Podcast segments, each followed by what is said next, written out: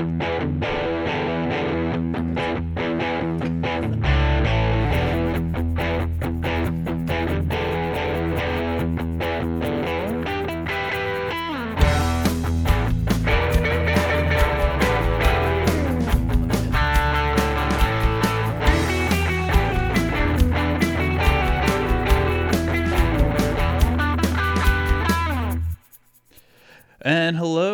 welcome to another episode of Prop Talk, the official podcast of the Property Masters Guild. Um, I'm your host for today, uh, Mikey Trudel, and with us for another episode is Caressa Douglas Yeah, thanks from Ben Labs, from Ben Labs. product placement agency. Yeah. Um, super excited today, Mikey, because I have two very good friends. I would say decades long friends. You know, I don't want the audience to know our age, but it is it's experience. So I'm super excited. So I have Jen Buckmaster, who has been a friend and a client from Microsoft and Xbox, but we're gonna start with Xbox. We go back to the beginning of, of Xbox, and then I have mm-hmm. Chuck McSorley, also a very close friend of mine for almost three decades. I'm gonna say, but we go back with gaming to Sega Genesis, then launching Saturn. So yeah, so Jen, your your eyes were big. We're going to talk some early days of E3. Uh, you know, the transition from from those to to where we are today. So um, quick introduction, Jen. What's your title now? At Uh, Director of Music and Entertainment Partnerships. right, so she does it both, and that's why I think it's a natural fit that you have these. Uh, these headphones on because you did start in radio, right? I did, yes. I, I did news and weather. So, you know, like where all the legends start in local hometown radio. And where was that hometown? Uh, Fond du Lac, Wisconsin. I just like Oh, you to wow. say it. what did you do in radio? Uh, I literally did the news and weather, uh, and then I did station promotions. Oh, Pretty really? Much, I I was making twenty thousand, comma two hundred dollars. Uh, so anything they told me to do was pretty much my job. Oh, wow. Yeah. Did you meet artists? Uh, Rock no, stars? no. As you might imagine, no artists were in a big hurry to come through Fond du Lac, Wisconsin. So yeah, it was it was a lot of uh, uh, pre-canned information that came through our station. Did you want to be in music before you got into entertainment? Uh, yeah, my older brother was uh, working at a big marketing firm, uh, big in, in the big city uh, in Milwaukee, and uh, he was doing some things that were music program uh, adjacent, and that kind of became my dream. I, I was always interested in music, but there was no concert halls or anything anywhere near us. So uh, yeah, it was. Uh, I started fresh. And the weather? You always wanted to be a weather girl? Oh no, I would say. I, am like, I'm sorry, I thought you meant of Wisconsin. Uh, Yeah, no, it's I- terrible. as it turns out, I was never in a big hurry to uh, to be the weather uh, reporter at a, at a local radio station. But you know, you, you create new dreams uh, based on the opportunities you And get. here we are. Yeah. And Chuck, the first time I met Chuck, um, I think we talked about Batman. One of your ba- coolest projects was was Batman. Also, you blew me away when you told me you were an extra in Less Than Zero. A little bit, but I, I, I was also the lead man on Less Than Zero. I know, but I was the Yeah. I was such an '80s girl that I was like Less Than Zero. That's so cool. That does You make know. you kind of legendary. And then I That's watched the when I got in the union. Yeah. from from that- on that from film. SAG for It- SAG. I'm kidding.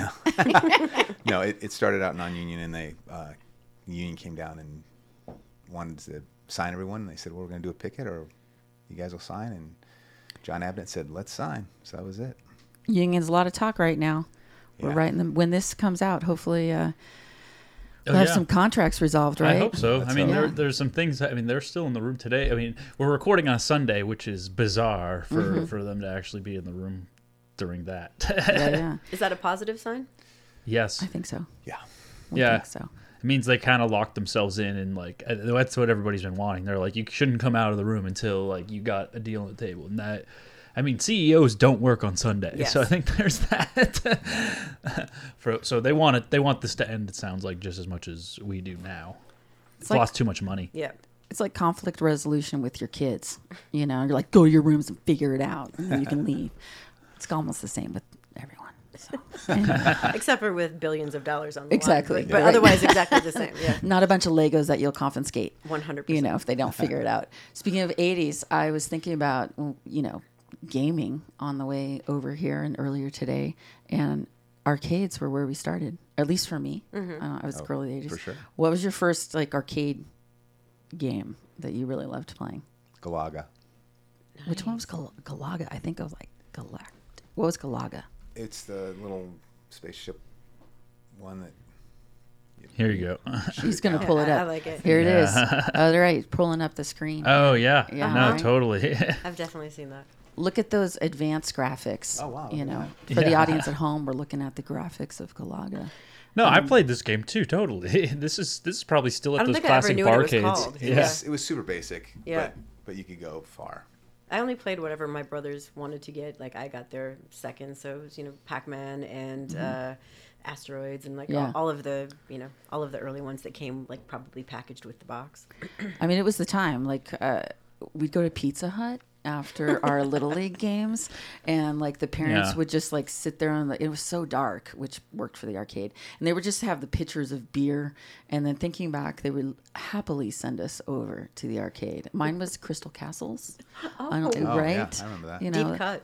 It's it's a lir- little stereotypical girl because it's like crystals and diamonds. you know, we do we do it for hours and hours, and uh, I think it's no different now. I for our kids like to be gaming in their their rooms. Gaming just means know? such a different thing now. Uh, it's not the person sitting in front of their Mm-hmm. console or whatever. Yeah, everyone's a gamer with whatever you're doing on your phone for the most part. which is uh, why it works for entertainment. Yes. you know, like like I said, uh, I started out with uh, Peter Moore, who's like a legend Yeah. in the gaming industry on the corporate side, and has a wonderful British accent, and he was like. Just starting out as well. I think just starting out, he was like CMO. He was so, pretty yeah. serious, Yeah, uh, but it was like pretty cool to yeah. learn um, all the strategy that goes into game launches. We were at, at the time, um, yeah, we were we were the underdog because PlayStation and Nintendo. Nintendo was the biggie at the time, and so Mm-hmm. I think it still is. still. sure. I mean, I think the the broad audience that they reach is is always going to put them in a different echelon than any other Yeah, gen they, console. they got those exclusives and Yeah. stuff like that. But then it's like the, all the Mario stuff. That Mm-hmm. Mario just came out one of the biggest movies this year. if you want to such say, a beloved character. yeah, no they're- one can they- touch those franchises. Exactly. I mean, as far as the amount of money that movie made, they're stuck right now in between Oppenheimer and Barbie as like the Mm-hmm. most profitable movie of the year. So you have that, and then like they keep coming out with like the new things like the Nintendo Switch to where you can like kind of take it on the road, and then anybody who has one's like, well, I got one too. Let's play with our controllers on this tiny little screen. Yeah, I mean they have the handheld market. Uh, I think, and also like you said, the the long term beloved characters. Like uh, it, it would be very tou hard to touch uh, that me- those many Mm-hmm. years of legacy. So no Master Chief.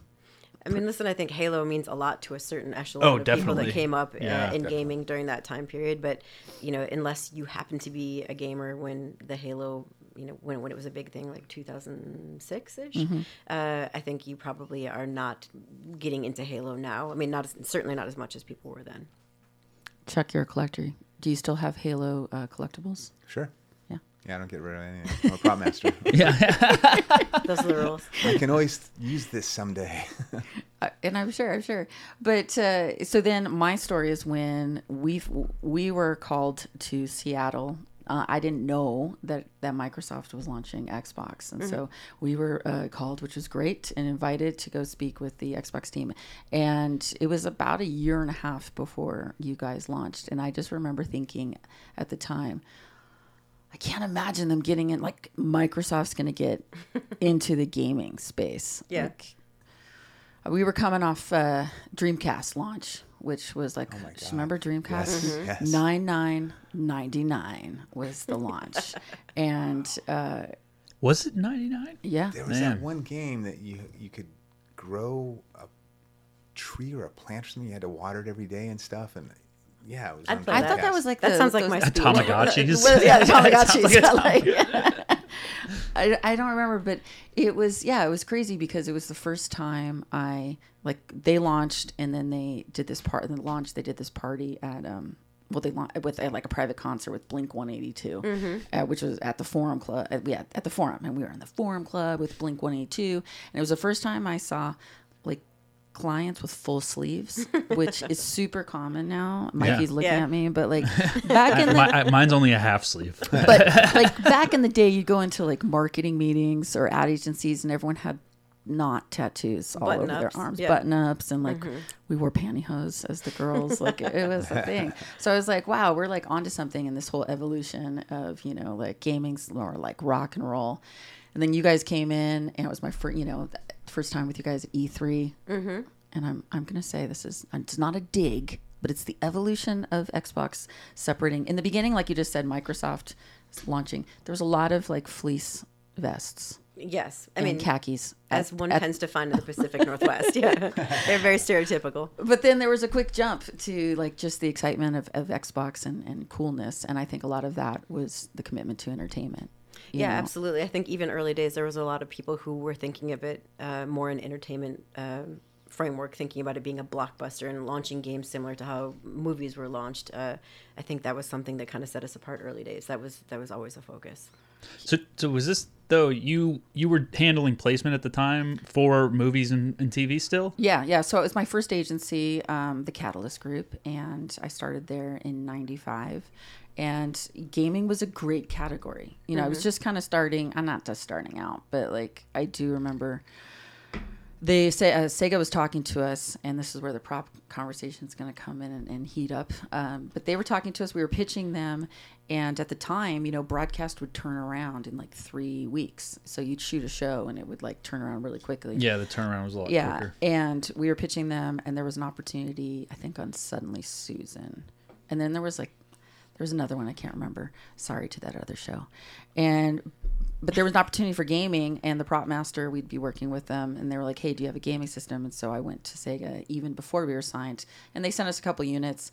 We shot them. They were huge placements. Three weeks later, and happens to be like the CMO was watching that show, so it really helped us. And by the next morning, from the show airing, we like had a contract.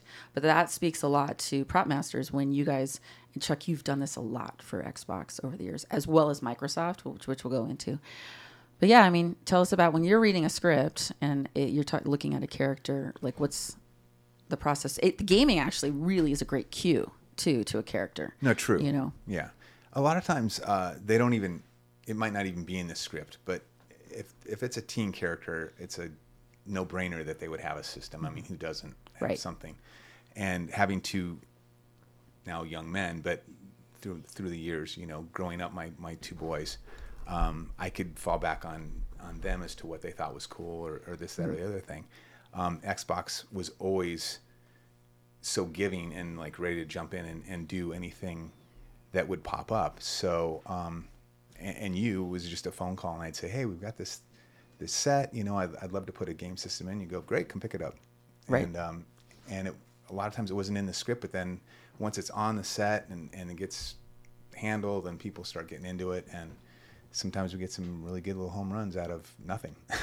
yeah. the truth is, though, Ben trained us on that. We would mm-hmm. have never ever appro- I mean, not not that we would have gotten there, but you guys from day one were like, you have to be the easiest partner to work with. Like Yeah. that's how you win. Yeah, Definitely, yeah, and I think because there's a with game systems, it's tough. I mean, I think with any anything that you're showing on a screen where you're actually featuring a actual real product, it's super tough because most of the things you have with with a lot of companies is you have to be true to it. That's why you can't use Google a lot of the mm-hmm. times on the thing. So whenever you see like a search engine pop up, it almost has to be fake mm-hmm. or it has to be a knockoff because like the, Google has a thing that if you put in the search engine, like the results need to be accurate. Accurate. They can't be stuff that's not going to be there or fake because it's not true to their item. So you just can't. So it's just easier to be like, oh, okay, well we ain't, we ain't using Google then, and that's mm-hmm. it. So like with gaming systems, it, it, I feel like like I, I don't. It, like you have to be easy to work with because it's like okay we're gonna have them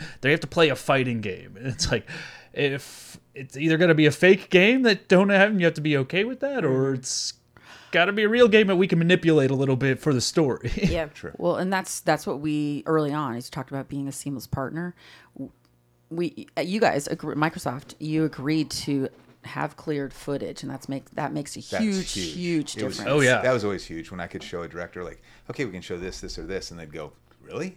We're allowed to? And I go, if you want without it. a fee. Yeah, yeah, But exactly. I, I will say it wasn't Yeah. until 2009 though, because we were clearing things with voice actors and things That's that true. we The- thought the we voice had all of the rights for Sometimes it. the sound was bad. yeah, so we I didn't necessarily, and and it, some somebody sent us a note letting us know that we couldn't. I mean, it was not. It was completely on our side. I think we just assumed we owned more than we did. Uh, so we definitely had a reckoning at one point where now any content that we provide doesn't have any VO, it doesn't have any music, uh, any of which you cues. really i mean i don't think you need for 90% of what you're gonna. Sure. or he's- And you can Because- just put a generic music bed Right. over Yeah, it. well, nine times totally. out of ten, you want to hear the actors Right. interacting while they're playing the game anyway. So it's fine to not have a. What do you mean the voices were bad when you said that? I don't remember. No, no. Oh. all of a sudden we Oh, it was bad to do that. Yeah, Yeah. we got a note Yeah, like, yeah. oh wait, we can't.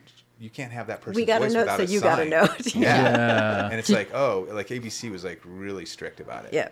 Did you have to pay royal? Did you have to pay I on think, those I when think you there got was busted? there was a point of, and it was never done out of malice or we weren't Yeah. doing Sure, it intentionally. I think we just didn't know what we didn't know at that point. It was just a new thing to have to clear all those different elements. Uh, so we got, we, you know, we grew up in this in this business very much with Yeah. the Ben team teaching Yeah. us some of these things. And I, yeah, and I, I mean those were also learnings from before. I think the gaming categories always, yeah, it's really critical to a storyline, and we learned we learned a lot with that. I'm trying Yes. to.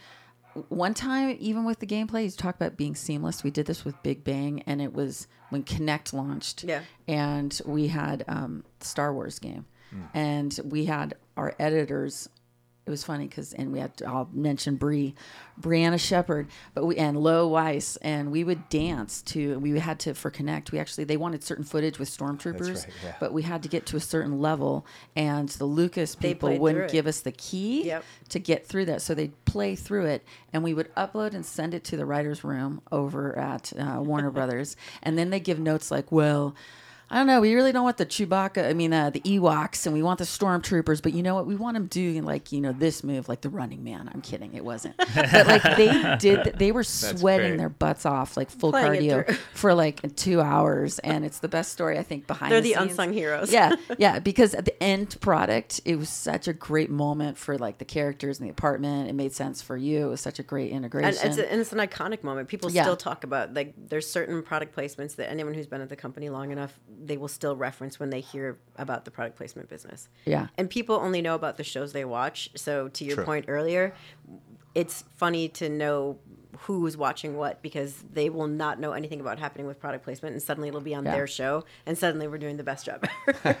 Well, yeah, I used to. I used to from that moment with Suddenly Susan. I used to uh, find to ask like, what is it the president watches? What is it that the CMO watches? Like, Yeah. what were those shows? And then I'd go after those shows. Oh, nice. as well as my my boss Norm Marshall from that. He because he, if he saw it, he'd see like I'm doing my job. But he loved Two and a Half Men, and he'd always call it like you know the guys with the kid, you know. And every time The he's two like men. coming in, like the two dudes, Two men and with a small the man. teenager, like he would come in and change it all the time. And I was like, well, if I'm doing my job on that, that's all that matters. That that Norm that Norm would see it. what you see is your reality. Yeah, so we so we we would find that out. Uh, another awesome, I mean, another iconic Kinect moment. Chuck was was it the first Paranormal Activity? No, I think it was Paranormal Activity four. Okay, and I'd, I'd gotten Deep I cut. was in between yeah I was in between propping jobs so my good friend Scott Duran was the lead man on that low budget film and said hey do you want to come over and, and help uh, do some set dressing and blah blah blah I said sure so I got over there and um, we were redoing an entire house that they rented from this poor couple Mm-hmm. that didn't know that they were going to get Paranormal activity. well, yeah, I mean, they, they drilled holes in ceilings and mounted cameras and all kinds of Oh, really? crazy stuff. Yeah, it was insane. And I, I pulled them aside and said, just make sure that when you, when this is done, if you want any of this furniture that's all been purchased, you make that part of your deal because I don't think you sign, knew what you're signing up for. But anyway, um, I called Caressa and said, hey, you know, my buddy's doing this low budget horror movie. I said, um, I don't know if you'd be interested, but they've got two teenagers. I'd love to put a system in the living room and one in her little clubhouse that she has in her bedroom and stuff. And of course, she said, "Sure, come on over." And so I went, grabbed a couple units, came over, started setting up. And as I was setting up in the living room on the mantle, the little Kinect part, uh, the writer and the producer were sitting there, and they said, "What is that?" And I said, "Oh, well, this is this new thing that Xbox has come out with. It's Kinects, and it kind of views the whole room, and then you can interact with it and do It's these- hands-free. so, yeah, these sports ones and all kinds of different games and stuff. And they said, so, so that's an eye and sees everything. And I said, yeah. And they said, and they started whispering to each other. And I said, so, so technically, like the ghosts could be s- using that and seeing it, right? And I said, uh, and I started sweating because I'm thinking, this isn't what I this isn't what I signed up for. Yeah, but can I'm the like, ghost play? I suppose they could, and um, they rewrote the script to uh, incorporate that. And um, I was in a, my pit of my stomach ready to throw up to call Caressa and say, "Hey, so your thing's going to really be in this movie now?" and um, she checked with Xbox I don't know people. who we checked. with. And, yeah, you let it go. and It they was me. said, "Sounds good to us," and it was a. You single-handedly taught people what depth mapping was as part of the Kinect camera. I mean, I think everyone knew that that was a function as you were setting it up, but like that really solidified how the so technology worked. It, it worked out well, and, and as a matter of fact, the next week I got invited to a Linkin Park concert at the little uh, uh, Ben Labs thing down in uh, We had a Marina Linkin Del Park- Rey. Yeah, You had a Linkin Park concert. Man, we did a lot with Linkin Park at that time. yeah. When you Oh. s yeah, when there, you was, there were only you- there were only forty people there, and I got invited. I mean, was there's the cool. thing. There's so much that we forget over the years that, that happens, but it was significant to you. I was telling the story at the WWE stories too earlier today, not to digress. Uh, but you, yeah, we, when we go to like, yeah, you'd like third row and you got like the Rock's sweat from his giant thighs on you, you know. So Yeah, I've it- never that was experienced that. But like, I think a lot of brands. Your point about going out and supporting, like, it was a cultural moment. I lose my voice. It was, uh, you know, it was it was a pop culture like, you know, franchise, Yeah. and so you had a lot of fanboys, fangirls who watched it. And it was dead on to the audience. So Yeah. people who were more technophiles, like they mm-hmm. wanted to see that back. I mean, like it was Yeah. a perfect fit for the type of people that were the audience that was watching that. But I think it's that thinking and not being so dead on mm-hmm. with like an overthinking guidelines or this and that because the audience really was brought into your brand versus taken out of the experience, mm-hmm. you know. And I think that a compliment to Microsoft and Xbox is that you you do look at the bigger picture because I will say and Mike and Chuck, you know this from trying to when working with other brands like you just talked about Google. There's so much like literal like it has to be this, it has to be you know, And we had talking plenty about of the rules. product. Yeah, before Oh we no, were no, too yeah, cool. no. Yeah. Everybody has rules. Sure. Like you can't Sure. smear a product. Like Yeah. here, you, You can't no kill one- someone with a product. Sure, or no one's gonna take an Xbox and start bashing over the head with it. I mean, or like, just I think it's just like it's like obviously, I I think if you've been a prop master long enough, you're, I guarantee you don't get approached as much with. It's like, okay, can we use this product to destroy and people talking about how shitty it is? It's like, Yeah. Obviously no. We did learn though that there's a loophole that if someone buys it themselves and they use it as intended, they don't always need to ask permission. Because there's been a couple That's times where we've been a little burned, uh, where people use our product. Uh, thinking of Well, a recent scene with the Ku Klux Klan using our devices. Oh, Oh, yeah. that's fair. Yeah, that's that's that's that's. I think that's been more of a streaming rule. That it's been more of the use as intended thing because I, I like uh, the clearance companies with the like Netflix and Hulu Mm-hmm. has been way more lenient about everything. Mm-hmm. There's just like like bags of Doritos and stuff like they're like, well, if they're eating a bag of Doritos. Yeah, yeah, I don't care to clear that. It doesn't matter. They're doing it. Doesn't you know? and what I mean? nobody, they But know I represent not Doritos, sue. and you did come to me. I think you told me. no, I mean that's uh, yeah, you have a good point, Mikey. Though, yeah, with the the HBOs, you know, HBO's gotten where they are because they're so story centric, mm-hmm. right? And there's a value, and that's what their end product is. And when Netflix launched, we definitely saw they were following that blueprint because they were bringing in the best of the best behind the camera, you know, in front of the camera, the crew. You, you know, there's always like this best of the best in, in crew, and that's stuff we've had to watch out for our clients though, because there is a rule that from the clearance people, and I think it's a legal thing that if you do talk to the brand or you do talk to their agency, now they're aware of it. Right. So like you know, so I think have I know having representation matters. You know, so because there was like the Peloton story with and just like mm-hmm. that, Sure. and there's been plenty. And I actually have had some shows. I you talked about someone getting beaten by an Xbox.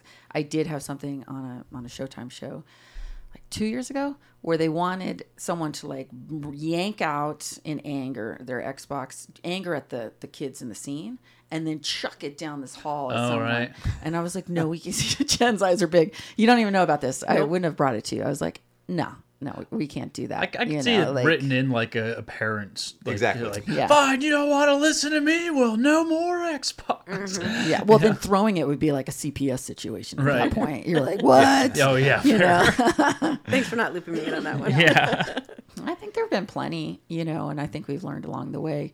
But again, we have some clients that really miss great m- moments and great shows, and then after the fact, they're like, "Oh, well, we maybe should have done that, or why didn't we participate? It participate?" gives me heartburn every time I have to pass. uh, Like I do, um, like I try and be as uh, as open minded as possible and not be a stickler about the rules because like if it really makes sense and I, you know, it's a it's a great scene.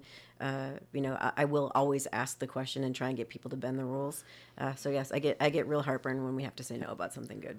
Has it gotten stricter at Microsoft? No, I mean, I I would say after the Peloton thing, thing there was definitely a moment where we were really buttoning up our contracts a little bit more. Yeah, uh, that made sure. a pretty profound effect because we started thinking about what could happen to us. Well, it was over the whole. It was across the whole brand business, and they were actually calling it. Did you make this for the Peloton effect? I don't think I, I don't think that Oh. I coined Mm. that one. Someone you know brought it up about you know brands and even just being nervous to even do anything in in entertainment. It definitely made me take notice. Uh, I ha- I never thought of something like that happening because our, our contracts are pretty ironclad and we have a lot of things built in so that we don't have to worry about it. But uh, like I said, with with kind of the loophole of it, you know, if they bought it, they can use it how they want to. And seeing the Peloton thing, um, I'm much more uh, conservative uh, because I don't want to be the one who gets caught losing you know billions of dollars for my company. Sure. Yeah, and I think um, you have so many ambassadors and partners over the last 20 years in your commitment. Yeah. G- going to Linkin Park concerts. Yeah. You know, so I, I They do. were huge Halo fans going back to Halo. That's why we started working with them so much. What what what what was the Peloton thing? Oh, um, so in, I don't in think I know the story. so in the HBO You're show, not a woman, that's why. well, because She'll explain. It was the Sex and the City sequel, so it Oh, was fair. yeah. So on HBO Max or now Max, and um, wi- so is, is Sarah Jessica's husband. Mr. Big. Yes, Mr. Big, Chris Noth. He, I mean, he's he uses the Peloton, and it's this very like climactic scene and moment, like it was a big moment in the story point for the whole arc. And he like has a heart attack on his Peloton, oh, and So they're attributing to the Peloton. To the So Peloton. it was like that was. And there was an huge of a hit. immediate effect on that. Yeah, immediate. total. Like, oh, really? like so next- they did lose sales because oh, of. Oh, oh really? Oh, one hundred percent. Are they like in bankruptcy or something now? It's shaky. I had a good friend who was working I, there. I heard they were in close to bankruptcy or and they laid Oh, off everyone in marketing. so Oh, Well, I think that's a lot and due to like expansion during COVID. So Sure. people couldn't go to the gym, so they were buying Peloton. But so like that happens. The next day, I think they created custom content with Chris Noth, Yes. something like that, like a commercial With that- Ryan Reynolds to try and turn that it he's like around. alive or Yeah. something like that. But you know, it was like an immediate me calling the prop Mm-hmm. master saying, "Okay, what happens? This and that." And actually talking about representation in that show, there was a moment because we were close to the prop master for years and years. But there was a moment with one of our spirits clients that was scripted in with one of the characters who is an alcoholic, and that was part of the storyline. Is that this character was an alcoholic, and and there she was making it was i mean it was like an off brand that you're like very niche brand and you're like you're kidding me. They're scripting this. It wasn't Yeah. one of the mainstream ones but he entered like he stopped he used a nondescript bottle like called me and said i just want you to know because they need to let us know for the legal issues. And i was mm-hmm. super appreciative because that's a category as you talk about guidelines like alcohol is so Yeah. Oh, you know so you know having that relationship and you guys keeping because it's not just with us it's with our brands. Like you want to work and continue to work with because jen with these brands for a long time because i know jen i think we have a blacklist of some folks who we do, but I, you I will say, in uh, I've been at Microsoft almost 18 years, and you've been repping the brand since 2001 on the Xbox side at least, and now rest of company. Uh, I can only think of one incident where, and, and it was the one I was just talking Mm-hmm. about with the Ku Klux Klan using our devices. right. So the the protection that you guys have provided in terms of working Mm-hmm. your magic behind the scenes and making sure that you don't put us in a bad spot like it, that definitely has not gone unnoticed which is why you are probably the longest partner that we've had uh, in microsoft yeah chuck's eyes are open I, I think it's all about relationships with Yeah. with you or a company. Um, because here's the bottom line: I can go buy all this crap if I need to, especially on a big movie. I don't. I your don't need- xbox not crap though No, I I mean stuff, stuff. I, I like, in other words, I don't need to come and get the stuff and then have the headache of getting pictures and giving it to you and stuff and everything. But because I have a personal relationship with you, and and when I, God, when I do TV, it's a game for me to to get stuff in because they're so strict about stuff.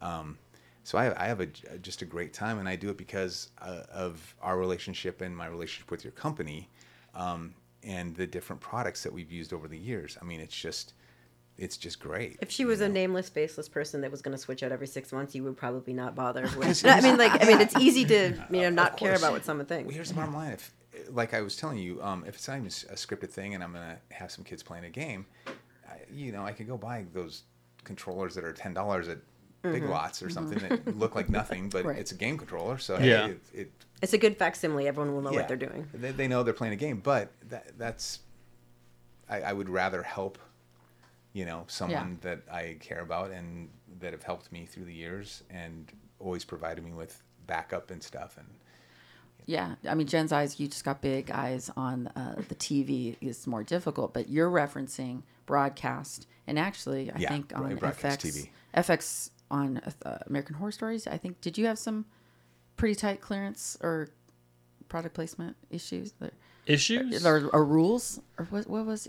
I I'm- feel- nothing wasn't clear I think on- it's just no. broadcast. It's You more broadcast because yeah, ad 'cause- sales or or you know. Apple Apple seems to have pretty tight clearance issues too. Like I know I, I know prop masters on um, Apple TV shows where they have to like clear the dinner plates to make sure good like Lord. it- yeah, you know like it goes down like they uh was it Parker Swanson uh he's done a couple shows back to back he had to hire somebody strictly for the props department only job was clearance essentially Wow. That's a lot of work. and just because you have to Is- there's submit more fear of suing? everything. Uh, I don't I don't know what it is. I don't know. I think because that's an example. Apple. I think it's an example when a tech company runs an entertainment division. So Yeah. I will say, I agree. that, We do like So- the rules. oh, the tech companies. Yes. Yeah, yeah. I could see that not being entertainment entertainment minded in the same way.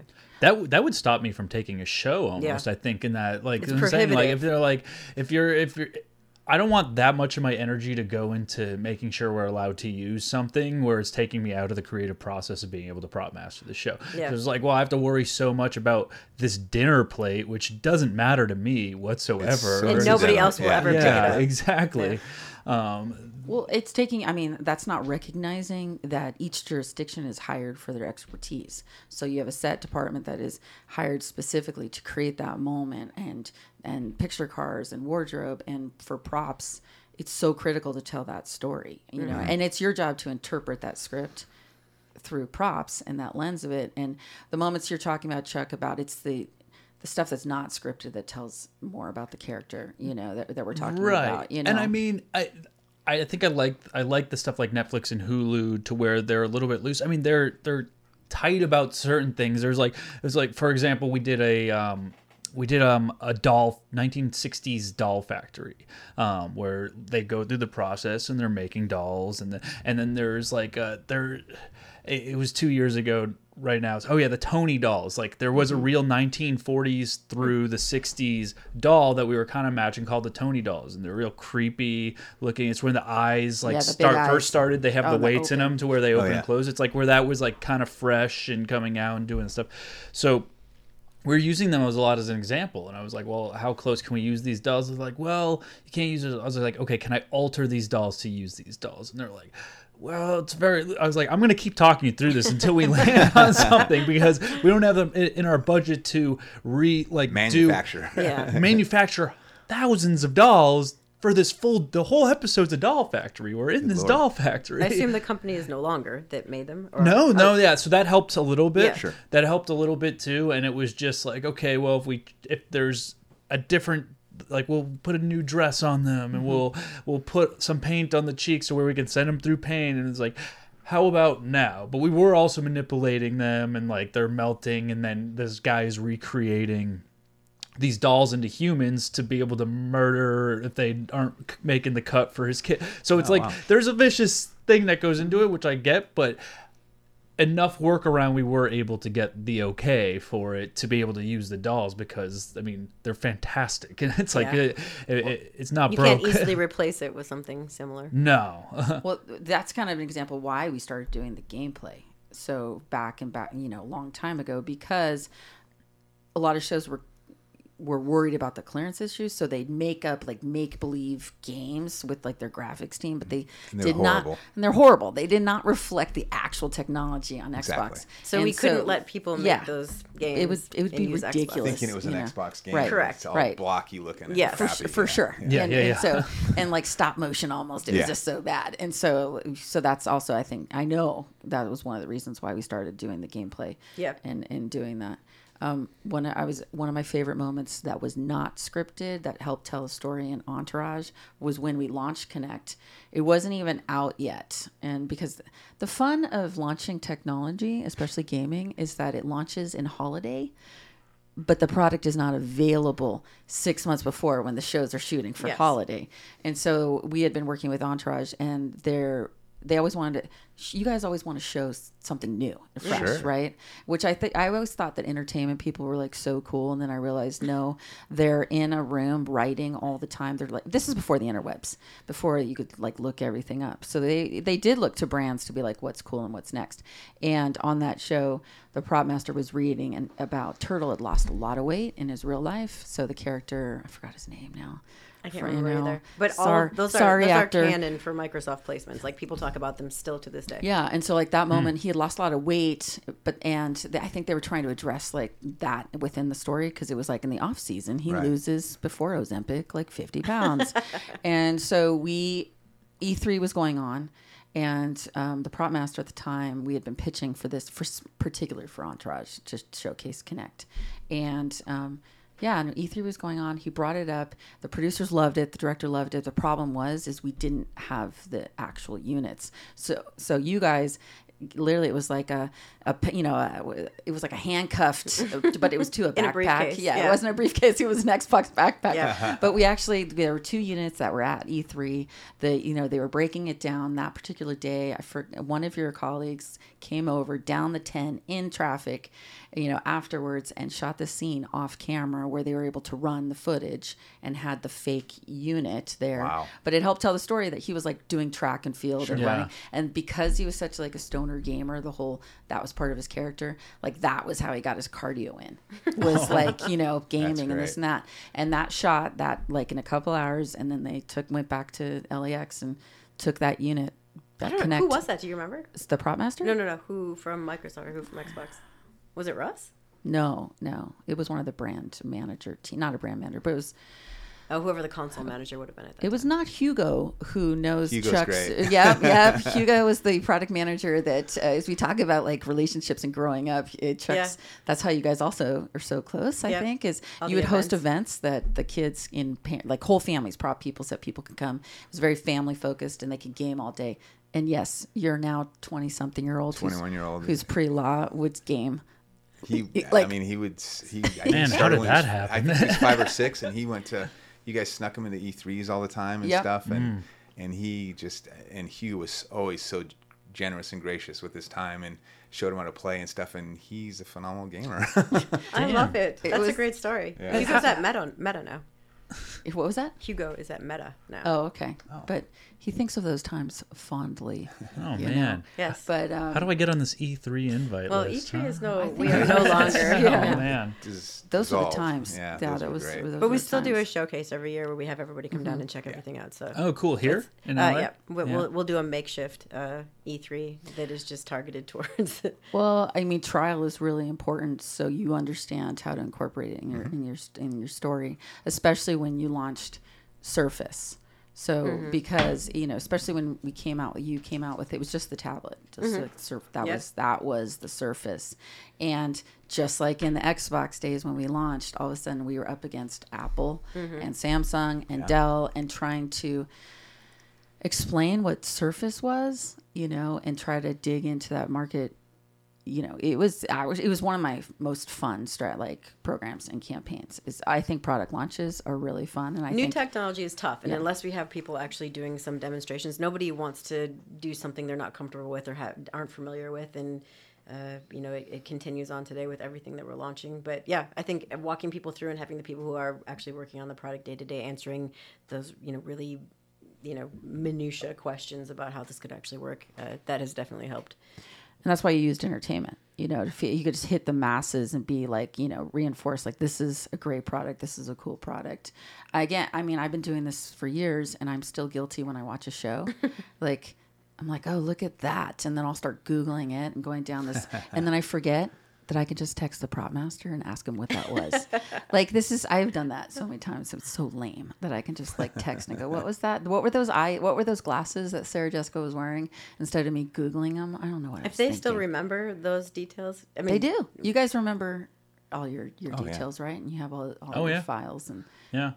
I mean, I just, that's that's the best part about being. I mean, I think with the Prop Masters Guild in general is being friends with all the prop masters, all your favorite shows. Mm-hmm. Like I, I just had I just had lunch with Josh Roth yesterday. I'm a huge huge Star Wars fan, so he's done all the Star Wars shows almost. I had lunch with him and talking about it. I was like, oh, like 'cause Ahsoka just came out. I was like, Huyang, it's just um, it's it's it's one of the most classic droid character, the oldest droid character out of like the entire universe, and and I was like, it looks fantastic. It looks so practical, and it's such a tiny like droid. I was like, how practical is? it? He's like, it was all practical. I was like. This is the information that I love having these friends for. Yeah. It's like this stuff you can kind of cheese. You guys about. know all the magic. Well, Yeah, Chuck's son was which one was he on? Uh, We was- on the worked same- on the same? Since this Mandalorian season two, he's been one of Josh's guys. Oh, My really? Yeah. So as a matter of fact, he was out with Josh last night at some art opening. Oh, really? Yeah, they hang out a lot. So I mean, talk about second generation. You know, like I, I always ask like, what's your origin story with prop masters? Because up until the second generation young men, I'm not call them kids, even though I've known them. Our kids have grown I up know. together, That's right? great. It's true. but um, there's no like direct line. I don't know too many prop people who are like, I wanted to go straight into props when they were like 13. There's always some sort of story that that gets there. So I do think it's it's cool to start seeing these like second generation, you know, who yeah, came there's up. a, there's a lot now. There's a few. Lot, there's Yeah. a lot of guys that their kids are in. I pushed him in such a different direction to not do this because, like what we're going through right now with the strike, you know, you never know what's gonna what's gonna be. Um, but he uh, just said, "No, I think I really want to do it," and uh, so he kind of did it on his own. To be honest with you, I didn't get him into ISS or any of those those other ways. He went to that school down in Culver City, the college classes, and, and West LA College? No. yeah, at West LA College, I believe. And um, he chose to do props and set dressing 44. And um, and then when you go through the program, through that program, then you go out and work as an intern on shows. And um, so he started working on interns on different shows and stuff, and uh, just met a lot of people, and ended up. Once he joined the union, he got uh, his feet wet with our good friend Phil over on Superstore, and uh, he was there for two seasons. And then from there, he fell in with Josh and's been there ever since. Well, and he had a great example. I mean, uh, it takes such a hard work ethic uh, to work in production. I mean, Sure. and he had an example of you, of his mom, who's Yeah. also a prop We- master he- and a food style. You guys don't stop. The McSorleys, I will tell the audience, like you guys. Literally, it's like twenty-hour work days, and I admire you guys are such hard workers. But he really came up with that example, and I Yeah, that, that's he grew, what he takes grew up to on work. sets. Yeah. I mean, literally since he was probably four years old, he was on sets, and then he was he's also Oh, in SAG. yeah. So he, he he does that every now and then, and um, he's just uh, he's living his best life right now. Working on it's working on Star Wars stuff. He is like in Mm-hmm. heaven because it's pretty cool. And, and and what's really cool is that he actually brought me talked Josh into bring me in a, a, a couple different times to work on Mandalorian Mm-hmm. uh, as a day player and stuff when I was in between, and uh, so it was kind of cool. yeah, awesome. but you're not new to like those cool. You did Star Trek, right? No. But you worked on it. Day played. I thought I saw Star I'm, Trek. on I'm there. seeing you I prop saw- mastered freaks and geeks. Yeah. That's fantastic. Yeah, that, that was a, that was a great experience. Um, Judd Apatow is a, a, a kind of a genius, and Mm-hmm. from we did Freaks and Geeks, which got canceled unfortunately. It got canceled soon. super early, but Uh-huh. la- launched the careers, So the careers of, of so many the people. entire Yeah. cast, Well, essentially. and from that, the, like a year and a half later, we ended up doing Undeclared, which was with half the same cast. With half the same cast, yeah, yeah, And yeah. um, and just you know, all his writers are all huge writers now, and and all, all those actors are All the actors are huge writers actors now. And, yeah, I mean, uh, I yeah, mean, directors and writers. Director's It's writer. I was like, yeah, with the, the the one that played the little curly hair kid, he just directed uh, Dungeons and Dragons. And I got to work on Dungeons and Dragons. You get to work on. Dungeons and Dragons And when John Daley came in, it was like you John know, Daley. it was old home week because all of a sudden it's like, oh my god! And so, you know, they shot that in Eng- uh, Ireland, excuse me, and uh, then we did all the reshoots here, and um, we had to change a couple scenes, I guess, because they had to replace a character. Um, so that was Did Jon. Favreau was he working at all on Undeclared?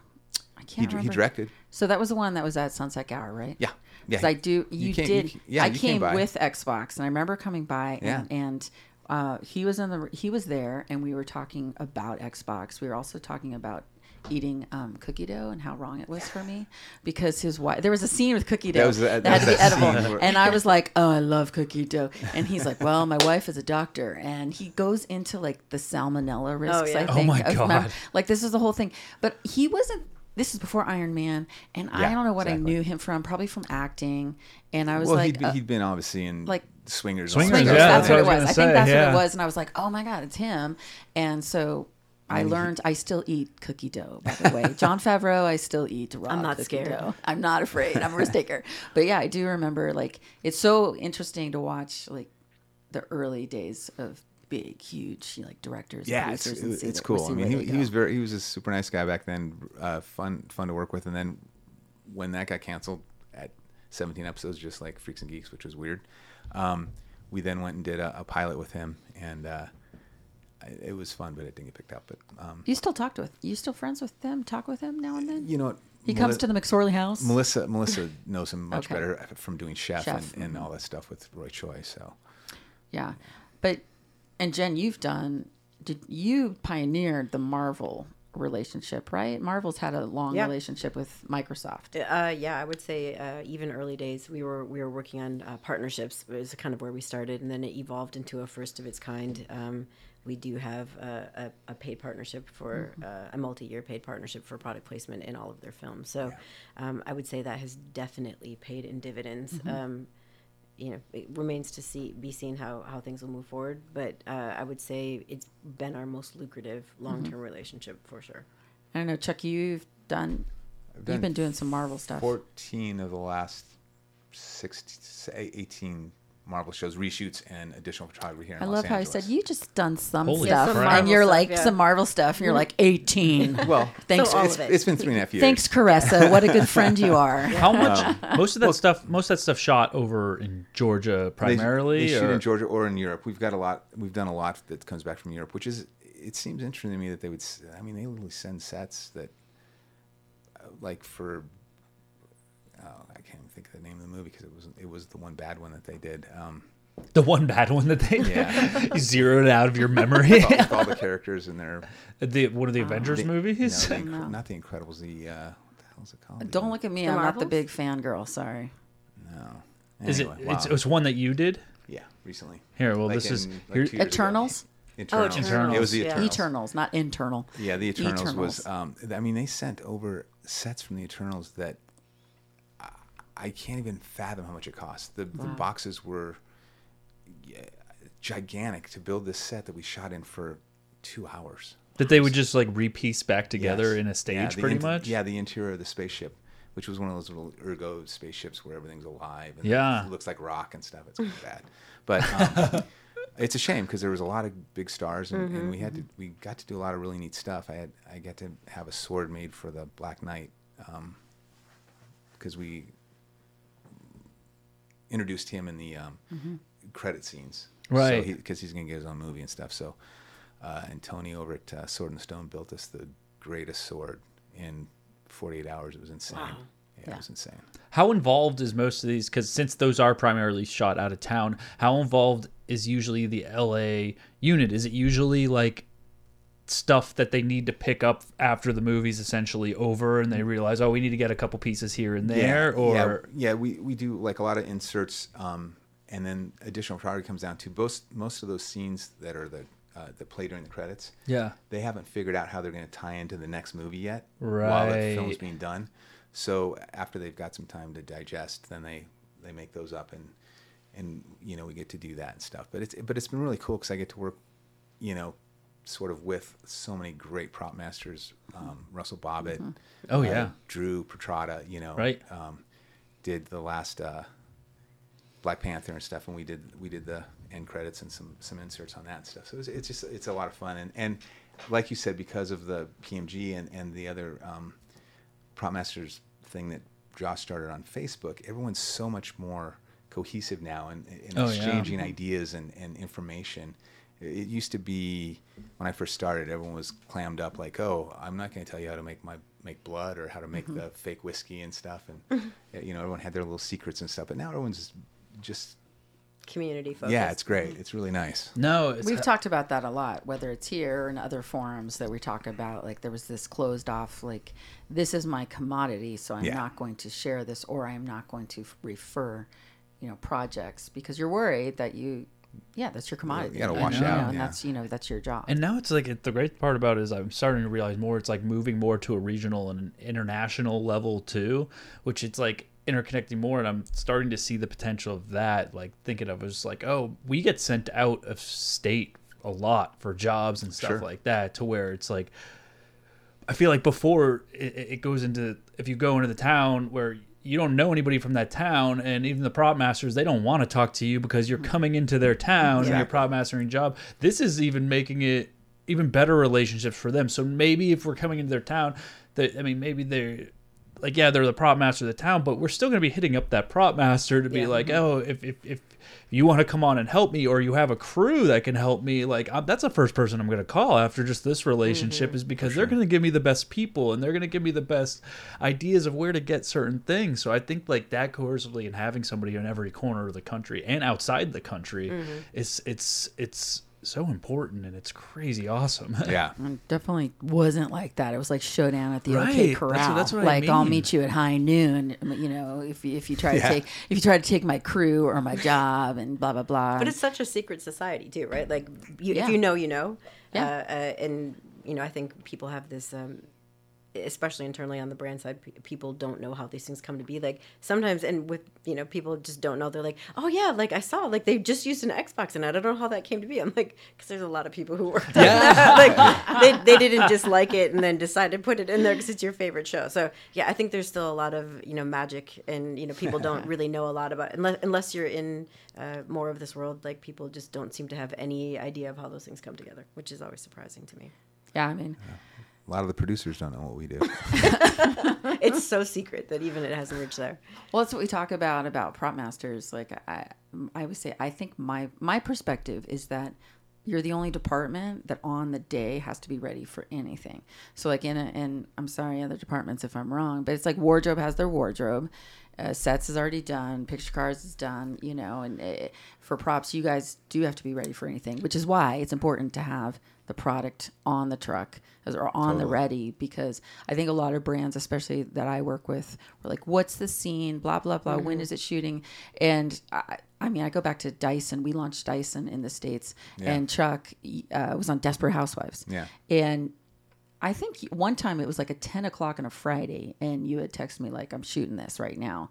And you would already know the guy, you knew the guidelines, you know what we're supposed to do. Although Dyson would let us vacuum blood as well. So, like, again, it was like How doing. open-minded of hey, them. they're like, hey, let's be disruptive because no one knows what a Dyson is. Now that sounds crazy to anyone because, Yeah. like, they're so, so used to it. But when they launch, you're like, this looks totally weird. And it's. Mm-hmm. But it vacuums blood. Yeah, yeah, and and like you know, any they were really disruptive. But you knew the product. You, I just, and one of the times I think you told me you were sitting in a table read or in a production meeting. You're like, "What are we going to have them do? What are we going to have this actress do?" And you're like, "We shouldn't be vacuuming." You know, I think you shot like five different product launches of SKUs for Dyson across the course of the time Yeah, it was pretty great. and it was great. I mean, still Dyson talks about it, and internally we talk about it. I, the one with Teri Hatcher, like she vacuums off her French-made costume. Yeah, what was 'cause that? It was well, like she's she's- being sexy. no, she started a cleaning company because she was in some financial distress, okay, and uh, so Dyson was the one. was it scripted, or did you just come up with that? That it's gonna Uh, like no, I don't think I don't think I came up with that part. No, that was, I'm sure that was somewhere in the script. No, i again, on like on perfect example on Desperate Housewives, you guys would let me keep a couple of different um, Microsoft products, um, the different pads and, and little computers and whatnot, because they, I, Marc Cherry changed this the script every single day. We would have a call time. We would come in, and everyone would hang out for half an hour while Marc rewrote the script that we got the night before, and it always was better. But sometimes it would be like we're set up, completely set up. My guys got it all set up. Oh, uh, Felicity's doing you know bills, so we have all the fake bills and all the checkbooks and everything at, at the table. And, and all of a sudden she comes in. We've rehearsed it with the stand-in. She comes in, and goes, you know, I think I would be. I want to cook spaghetti, and I want to. I want. I want Penny to be building a diorama for school.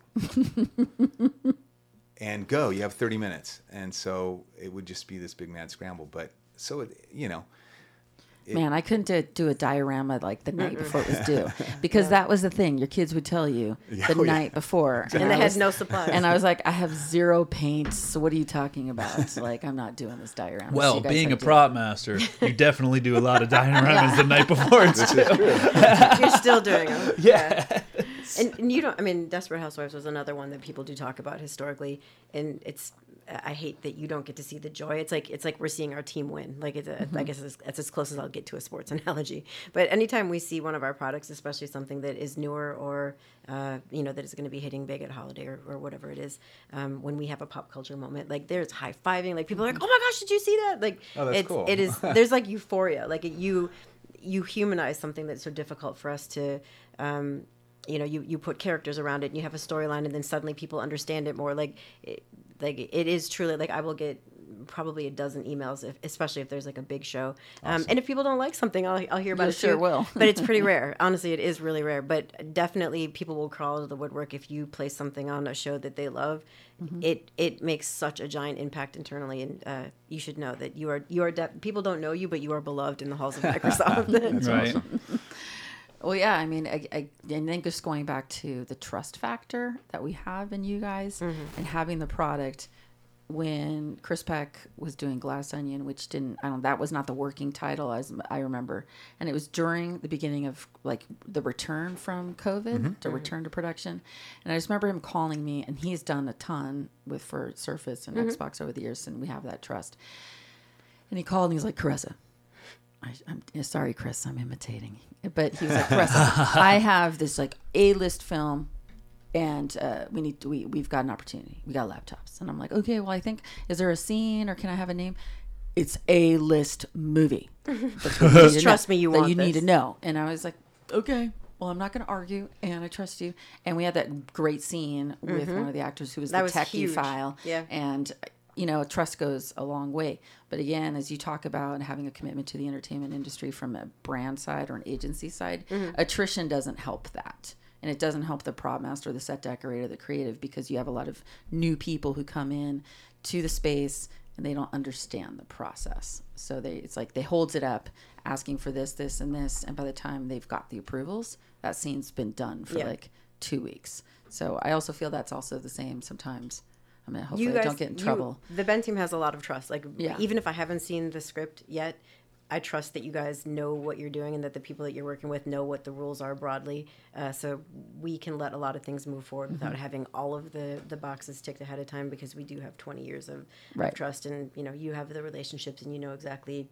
None of us want to see us in peril. No, no. So, yeah. It's like a gut check. I think it's a gut check for you guys too. I mean, yeah, you know, you know when something's not going to be great. When the director's feel it. grabbing something and wants to throw something in, it's like, oh, can we do this? It's like, yes. Yeah, you can. And then you run back to your trailer, make a phone call real quick. They're going to do this, just so you know. It's, all right, cool. That's what I thought.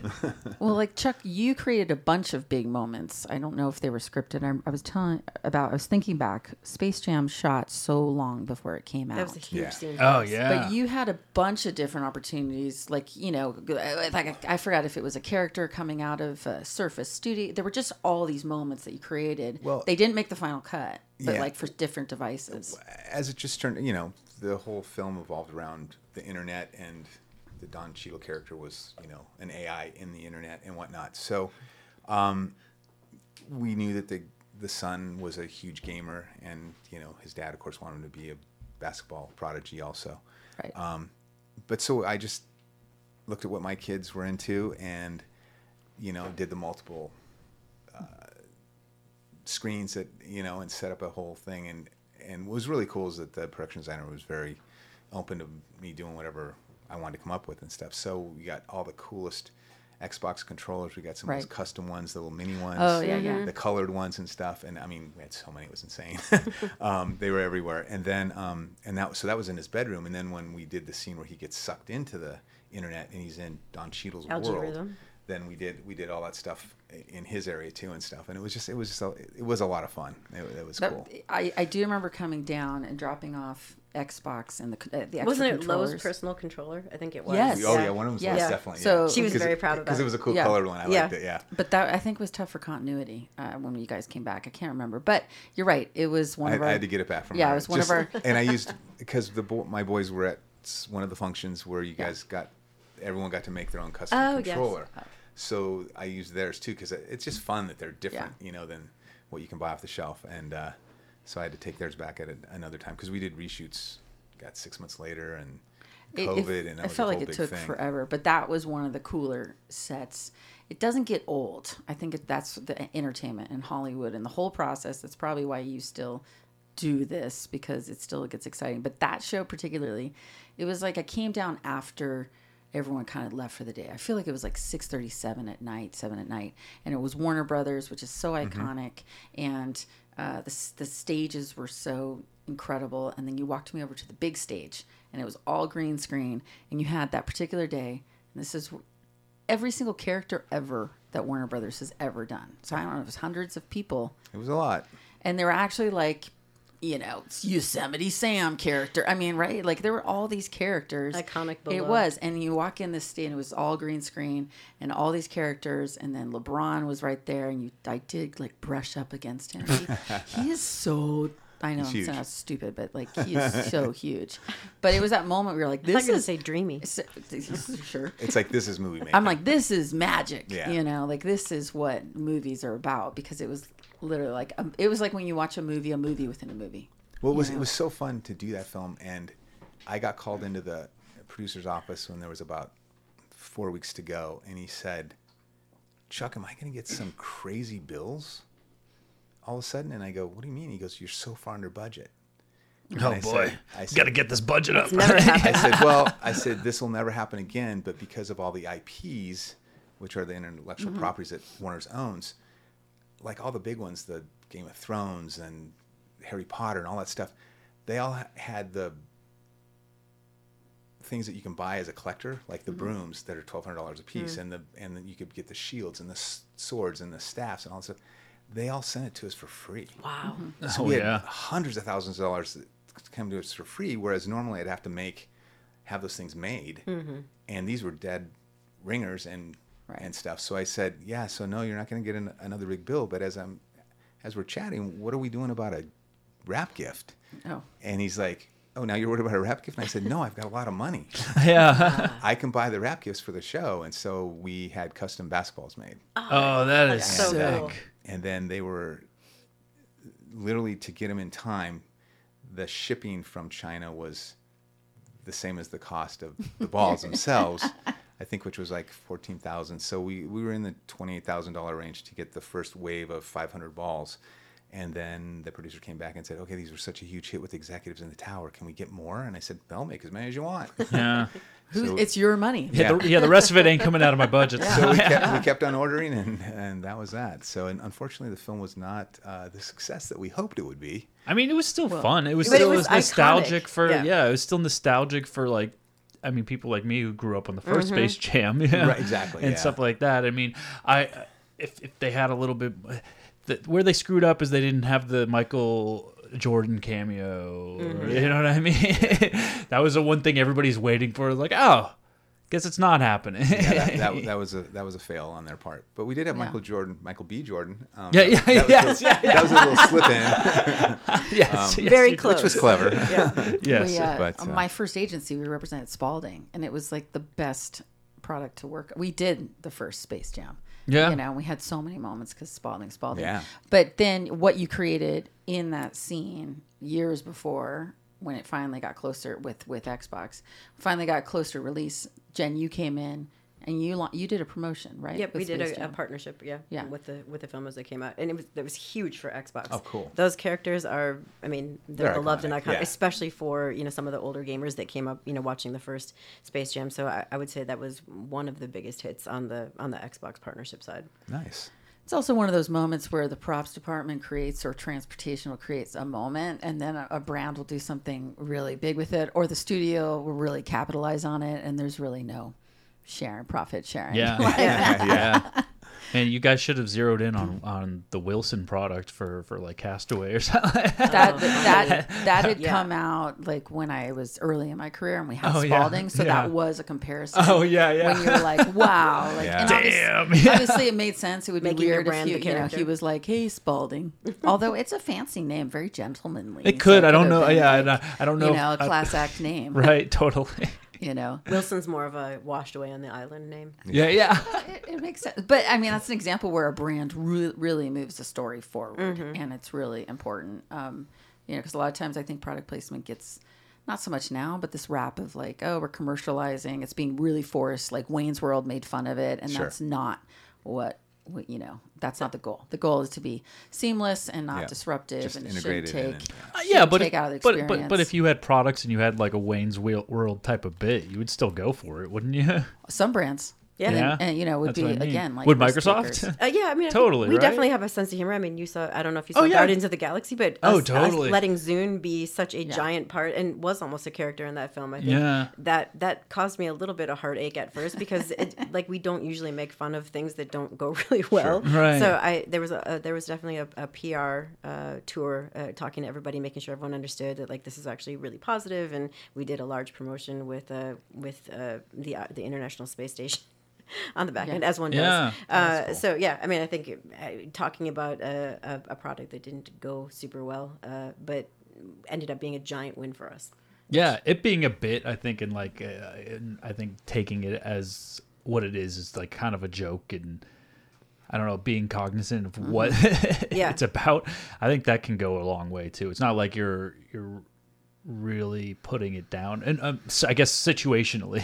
Yeah. I think in the first film, we it was it was more perceived as a potential put down because it was like that one wasn't run by us. Uh, nobody Yeah. told us it was going to be in the film. It was a surprise, but uh, it was received so well, and people like it actually gave people a little bit more. Um, uh, looking back with revisionist history, people were like, "Oh, that's so funny! Zune was really cool." You know what I mean? Like we got a lot of. I love was a for Zune it. person actually. Yes. I was a Wow. Zune We're person. few but mighty. But I mean, it, it is important. It's if you take that risk, for, especially for a new product launch, because you're trying to be disruptive and gain, you know, awareness. But I think for ongoing relevancy, you're Yeah. talking about with Yeah. with brands and just staying top of mind. Because I'm going to say, I mean, Apple has really lost that. I think in Hollywood, uh, lost a lot of loyalty, and um, I think has lost some of that, you know, risk taking and, and relevancy. And I know a lot of the community is slowed working with them because it hasn't been pretty difficult and like not, I think, expanding there. Yeah, they're they're super strict about. I mean, you cannot have a cracked screen. You can't have a Well, you call can't drop either. out. I know, but it- it- You got to fight to put a case on it. It's like, uh, well, everybody has a phone case. I'm Yeah. sorry, you have to know. put a case on it. Yeah. I, I did an HBO show and they said, "Uh, just crack the screen. We don't care. Buy it and stuff. We've got big lawyers too. We'll, we'll see them in court. And it never, nothing ever No, came of no. It. You know, We- We are not incentivized to want to sue anybody. It doesn't look good on us in any way, Yeah, unless somebody's like, you know, actually trying to disparage us. Yeah. Yeah, but that was when I remember when Surface launched, when Xbox launched, it was all about like, let's just really displace. So there's that awareness. You know, it doesn't have to always be, you know, super close or this and that. Like, let's just blanket it out there and get that trial going. Um, what is your favorite? What's your favorite Surface? Or I I'm going to put you on the spot. There's Yeah. been so many, so many moments. There's been a lot recently. Um, I'm trying to think. Uh, we loved uh, seeing it in the Doctor Strange. Uh, it was both in the trailer and in the show. She Hulk had a big moment for it. Uh, Extraction Two had a big moment. There's there's been a ton. Like I would say, uh, the it's become much more ubiquitous. Like before, we used to be like a big win if we you know were able to if there wasn't uh, an Apple product uh, and, and just seeing Surface in any of those places. And now it feels like we've been more embraced and very much Yeah. due to your work. well, and, I, and music too. You've done a lot with music. yeah, we've done a lot of product placement and music videos. Um, yeah, I mean, I, would say uh, Surface. Like we used to do a lot of. You, guys have to used to have to do a lot of song and dance uh, to sort of explain what it was and get people comfortable. And I don't Mm-hmm. eh, correct me if I'm wrong, but I don't think it's much. Is that it's not that much of a spiel anymore. No, it's it's uh, yeah. I, I would agree. And and then your sports sponsorships, I was and, and involvement too. Chuck was just uh, you just did a commercial where Right. with the NFL, and I you were so knowledgeable about the product and also the partnership that it wasn't scripted, from what I remember, that have devices, but you were like, we need to have these devices because they are the actual sponsor. What I'm Yeah. learning is You we owe Chuck Yeah. a lot. No, the, and the people at the NFL that were doing the commercial were, were very um, responsive to that and, and said, "Oh yeah, no, let's let's use those and and stuff." But you were the one saying we. Well, we, I this love would, it. I love this would be also that. authentic. It's Yeah. all about that Yeah. authenticity. we, I mean, it, it's hard if you're not a official sponsor of the NFL. I would, I would imagine it would have been much more difficult Yeah, for you to no, get some would- other brand in there too. it would have been a no go A no-go. to completely make it generic or whatever. Yeah. Um, they're also not that this is you, but they're also Cadillac. Cadillac, Yeah, and so yeah. when they needed a couple of big SUV, you know, limo type things outside the stage, um, I just put a call into Crescent. Boom. That's Crescent also our a- We had two cars. I usually don't work on anything with wheels, but uh, you know, you, you had the end. And But I don't know how it is for other tech companies, but uh, the big, the biggest trend has been everyone wants historical Microsoft things. So I've, I've cleared more screensavers from the '70s. Oh, wow. Um, like that seems to be like we're getting those requests over and over. Like people want to lean in on historical Microsoft. Do you guys have historical product? With Uh, you? we do, yeah. We have an archive. Um, Oh, really? Yeah. and will you will you lend those out to shows and stuff? it, you know it's really funny we've only done it like it's only been a request once most people have what they want already and they just want us to clear the screen um, but Well, there is I think it's a good question question 'cause- because it's Yeah. either eBay and you're that, doing well, that's this the key. eBay. I mean, uh, right? Because I worked on the Guardians, and we bought many Yes.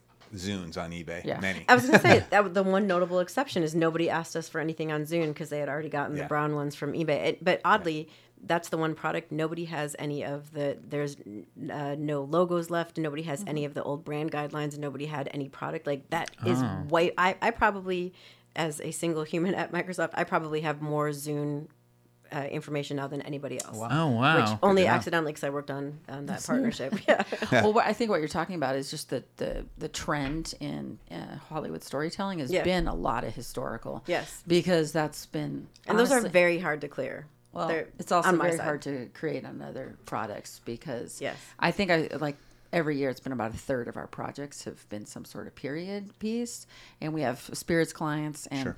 Just creating the labels because no one's going to have high res art from 1969, Right. You know, something or like finding that. somebody who knows if that something is actually owned by us like it's Mm-hmm. it's tracking down all of like you know the, the archives has what they have what they have but usually production will send us what they want already and they want to know if we can clear it and Right. that's kind of a process Do you have an art? Do you have archivists? we do Is that how I pronounce we it? do have archivists yeah. Yeah. they did a lot for us um, for stranger things on the partnership side like we, they pulled all of those early screens and early computers and like gave us all of the early Oh, graphics cool. so yeah so we, we definitely have a whole team of people I mean, there's a lot of directors from my experience who are super particular, like about that. Yes. So to have that, I've actually had to show documentation from like Dunkin' Donuts for um, Gone Girl for David Fincher, and this was really only like a five year difference or something. And we actually had Dunkin' Donuts draft like a PowerPoint and like sign off for it. I, if there was a notary, I think that would have helped even. But like he really needed the proof that it had. That's exactly what it was. And then for Mindhunter,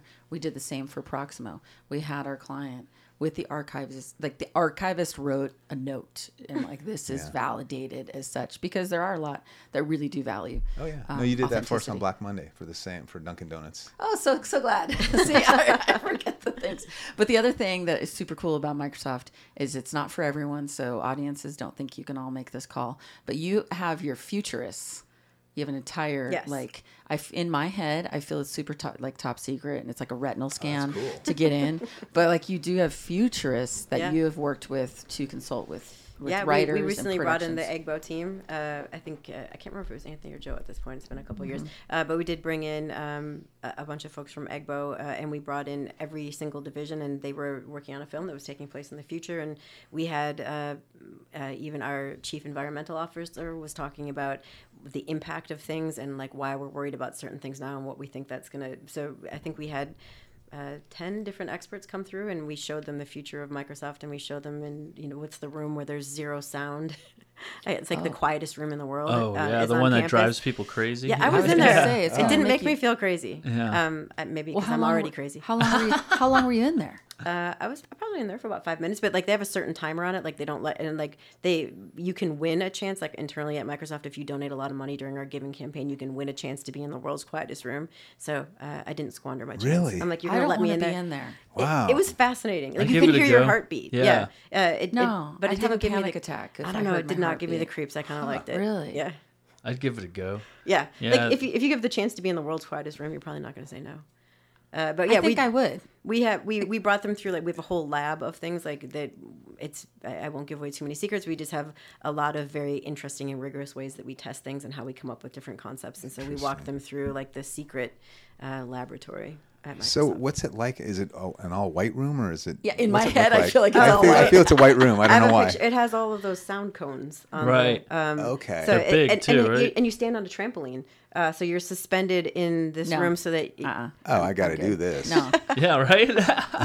Yeah, I I think that's pretty well documented. You can you can find it online. Like Oh, they have, yeah. a, cert- they have They a s- certificate out in front of think the they, room. they I think they say like like nobody's ever lasted more than ten minutes. There's like something I- like I know that. It's like it's like it, nobody. I don't think I can go. That's minute. why they have the timer on it. Like you, they come and get, and take you out. Like they don't let you spend as much time as you want. Yeah, but I, I mean, I felt no weirdness other than it was weird. To, like you can you can hear your blood flowing and your heart Right. beating. Like Really? yes, No. How is it so quiet? I don't understand. like Wow. they, like they have it's like suspended from the ceiling and they have the cones on the wall and you're standing on a trampoline. Like everything is is engineered to not make any noise or to make the most minimal amount of noise. No, I'd have to take like a Valium.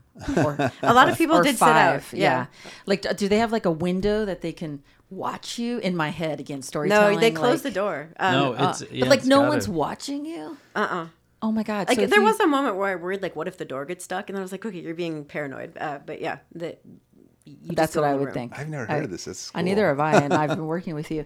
But like, when you take writers or directors or creatives to this space, Yeah. like to, oh, they also get like they have they sign away their lives, right?